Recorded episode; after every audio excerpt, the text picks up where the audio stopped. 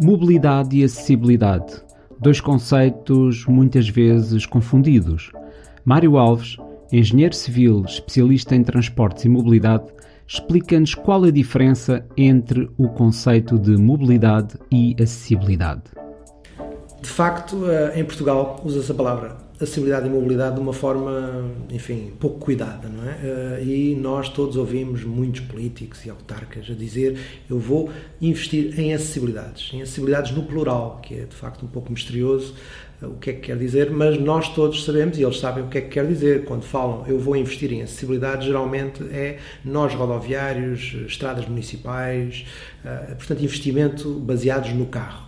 Uh, eu prefiro uh, ir a, um, a definições anglo-saxónicas, que neste momento são as mais vulgares na Europa, apesar de não serem comuns em Portugal, e distinguir uh, estas duas palavras de uma forma muito mais clara. Aliás, se formos a qualquer dicionário de português, isto também é assim e é válido na, na língua portuguesa.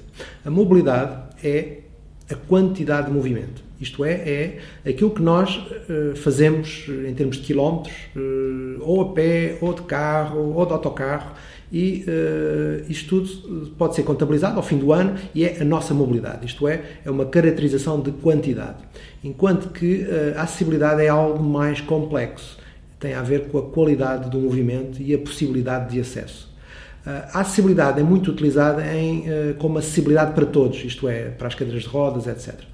Isso não é uma simplificação grave, acho que, que, é legítima, mas eu acho que a acessibilidade deve ser entendida como muito mais do que a acessibilidade para cegos ou cadeiras de rodas. É uma coisa que deve ser universal e, portanto, esse conceito de acessibilidade mais restrito deve sair do gueto da acessibilidade uh, restrita para as pessoas com mobilidade reduzida. Portanto, devíamos caracterizar a acessibilidade como uh, um conceito universal e desejável para todas as pessoas. E aí temos o conceito de acessibilidade para todos, que é universal, que é aquilo que eu gosto de trabalhar. Esta qualidade de acesso uh, é mais complexa de medir, mas há a possibilidade de medir através de indicadores mais complexos.